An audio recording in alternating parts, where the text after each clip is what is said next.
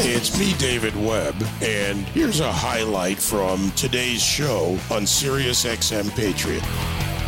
Uh, joined now by John Gibbs, third District of Michigan congressional candidate. Uh, he has been endorsed by former President Trump. Uh, his website, vote john gibbs with two b's dot com. John, good morning. Thanks for joining me.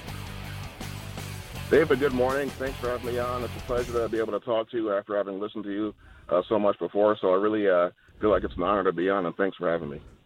Well, great to have you here. And, you know, additionally, someone who has been in the halls of government, uh, who has seen uh, how it works, who has, you know, got the experience in both the public and private sector.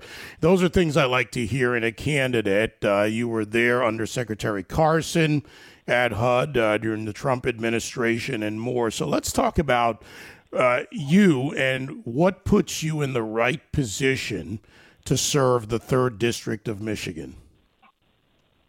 Well, David, thanks. I think you really nailed it. Um, I'm one of the few folks out there who actually Um, has experience in D C fighting the swamp directly. Um, I was in our administration, uh, Trump administration, for almost four years. Um, so I've uh, I've gone head to head. I've seen the tricks they use. I've seen how they try to run circles around conservatism. Um, I've seen how they operate, and I think it's really important to have that when trying to go to D C because a lot of folks, even if they've got good conservative ideals and they have the right ideology, they don't necessarily have a good grounding in how the folks we're up against operate. And that, of course, is not only the Democrats. That's also, for example, rhinos as well, who can, uh, in most cases, actually be a bigger enemy to you than a Democrat. So I've been there. I've uh, I've been fighting uh, in my entire twenty-year career. Uh, the only time I've ever raised my voice at a meeting and just yelled at someone was actually in the administration um, uh, dealing with some rhinos. And so I know what it's like to, to uh, be there fighting. But at the same time, I'm not a swamp creature. I'm connected to regular folks, uh, the conservative grassroots. That's where my heart is ever since I came over to our side in high school, uh, reading Thomas Sowell and reading Atlas Shrugged and various other books. Um, it's just been something I've been passionate about is uh, standing on the side of our founding fathers, um, limited governments, what our country is really all about. So I feel like I have the best of both worlds to bring to the table, um, which cannot be said of, for example, my opponent, uh, Peter Meyer, who is very much on the cocktail parties, uh, steak dinners, being liked by the media side and not really connected at all with what the folks in his district want who voted for him and who he unfortunately betrayed by voting to impeach President Trump as his very first vote as a U S congressman. Let's look at this. And, you know, certainly there are others as well in the in the process running against Peter Meyer, and your point about his vote as a congressman against President Trump during the during the impeachment. Uh, on the issues in that district, what are key issues? Where else has he failed the district? And what would you do differently? Uh, one area where Peter Meyer has not been very strong is immigration. His voting track record has not been great as far as refugees and taking steps to combat illegal immigration. That is something that impacts all of our communities. Um, of course, America historically has been a nation uh, that has been formed by immigration. So Um, you know, we welcome an orderly process to bring people here in the numbers that we want and the qualifications that we want. But uh, we are against a disorderly immigration process, which is what we have now. Uh, Peter has been much weaker than most Republicans in Congress on that. So I think that's the way he's betraying the folks who voted for him. Uh, that's one issue. Uh, another is the whole issue of uh, critical race theory in education, uh, where he really hasn't stepped up and taken a leadership role in this. Um, this is an issue affecting everyone, even the heartland of America here in West Michigan. Uh, these school boards and some of the administrators are just trying to steamroll this thing down everyone's throats. It's institutionalized racism. It's a total insult to the legacy of the civil rights movement, and he's been mostly silent on that, so that's a very serious problem. And I would say a third issue is the whole vaccine mandates. The last I checked, we're a free country where an American can decide if you want to take a procedure or not. But forcing people to do this at the workplace or Uh, to get on an airplane if they end up going down that path is really unconscionable. And Peter has not really stepped up uh, and taken a leadership position on that either. So I think those are just a few of the areas that he's pretty out of step um, with the folks who put their trust in him and voted for him. And I think we do need leadership there who can uh, represent uh, what the people want. As you said earlier, you, you've been in there, in D C, in the swamp. I don't know. I think it's an insult to swamps personally. I call it a cesspool because nobody wants to go into a cesspool, and a swamp's part of our ecosystem on the planet. But in, in that swamp, one of the big challenges for anyone going into office is the system that exists. And by that, I'm referring to the leadership in the Republican Party, the structure of consultants, the supporters. You know, you add it all in, including the K Street Trail to the White House, to Pennsylvania Avenue, and to Rayburn and Dirksen, the halls of Congress and other buildings. So there's an entire system there that supports its existence. So deals are made. Uh, things are done behind closed doors. I mean, you know, this becomes difficult for anyone going into office with the best of intentions. And we've seen this before where those who go in who had the right intentions, not just the right words, fell into the system. How do you stand up against that? Well, I think that's a very important point. Uh, the U S government is a giant money machine. It sucks in four trillion dollars of taxpayers' money every year and spits it back out to the various uh, um, folks who are allied with the politicians. So you're exactly right in what you said. Uh, I think that the only real answer there is you have to be willing to pay the price. Um, if you are going to stand up and go against this stuff, uh, you will not be invited to certain parties. You will be attacked by the media. You will have people gossip and spread rumors about you. I know this because I've experienced all of those. C N N has been attacking me since two thousand eighteen because they knew I wouldn't go along with the Rhino game plan. Um, and I think that attack came from a rhino within the administration originally. Um, so I know what it's like to be attacked. I've been there and done that, and that's okay with me. I'm willing to do that. Um, Christ said, you know, as Father sent me, so I send you. Uh, there is suffering involved in standing up for what's right. There always has been. Um, and I'm willing to do that, um, and I'm willing to pay the price for it. Now, does that mean that you, um, you know, cause trouble on purpose? Uh, no. We still need to be uh, smart about things. We need to build alliances. We need to build friendships and coalitions because that's how I think long-term change happens to impact some of the factors you talked about. So we do have to be smart about how we go about things and not go out of our way to cause trouble. Uh, but even a person acting reasonably um, and rationally to stand up for what's right, you will be attacked. And I think in D C, what I saw being there for four years in the Trump administration is just what you said, David. The majority of Republicans want a comfortable life, a stable life.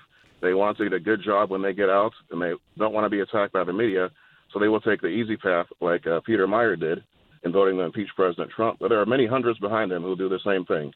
Um, they just want to take the easy way out. And I haven't done that over the past four years in the administration. I've never been a person who does that, so I'll just do what I've always done, stand up for what's right. If they want to attack me for it, go ahead.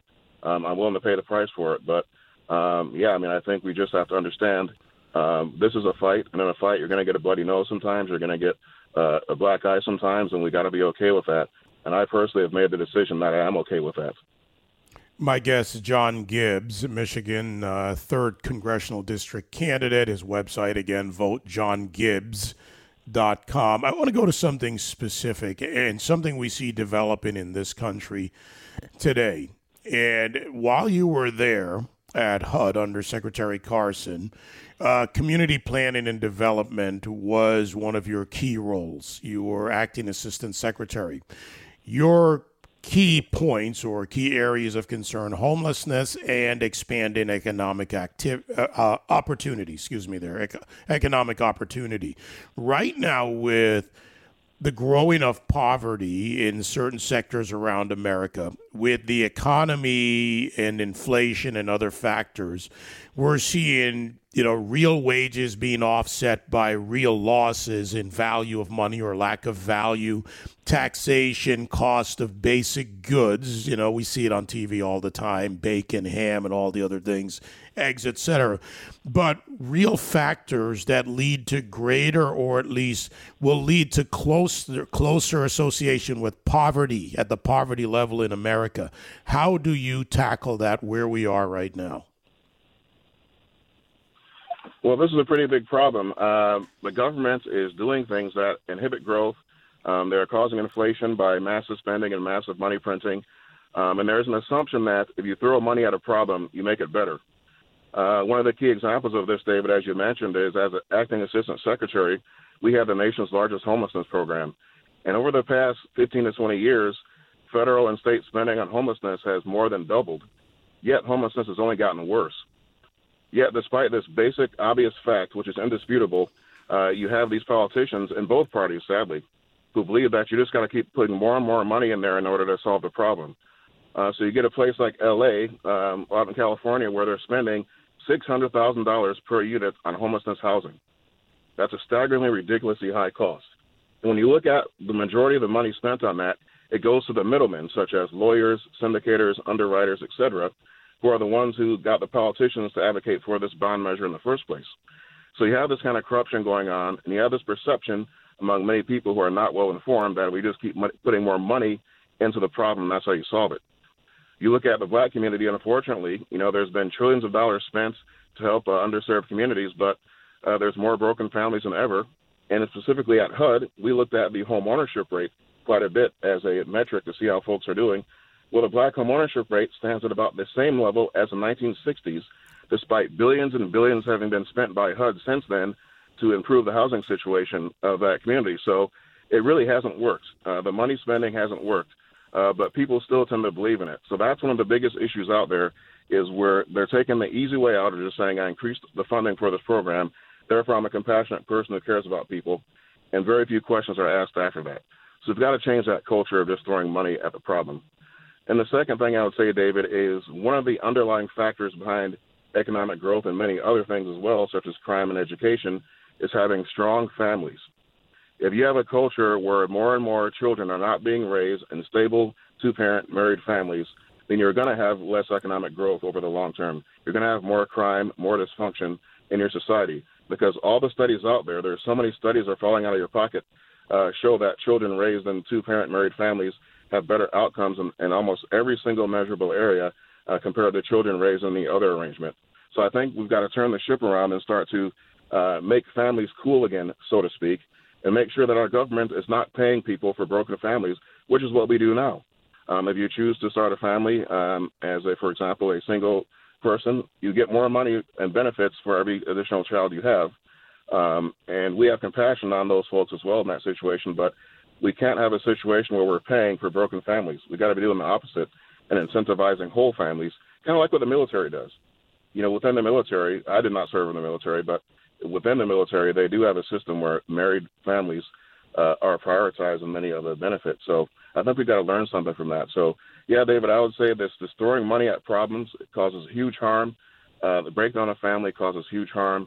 Um, we've got to address those two, and I think that will take care of a majority, not necessarily all, but a majority of a lot of the economic issues we're seeing. Yep, certainly will turn the tide, as history, data, and statistics have shown. And again, you know, just a kudos to you for the work that you and Ben and everyone did up there, uh, Jerron and the team. You did an amazing job, turned the tide. Uh, I don't know the final numbers, but over a million people taken off the poverty rolls was a significant improvement for many Americans' lives uh, during your tenure. John, thank you for joining me this morning. Good luck in your race. We'll be keeping a close eye on this. Thank you, David. Thanks for having me on. Really appreciate it. John Gibbs, third Congressional District candidate uh, in Michigan. His website, vote john gibbs dot com. You can join me live on The David Webb Show, Monday to Friday, nine to noon East, on Sirius X M Patriot one twenty-five.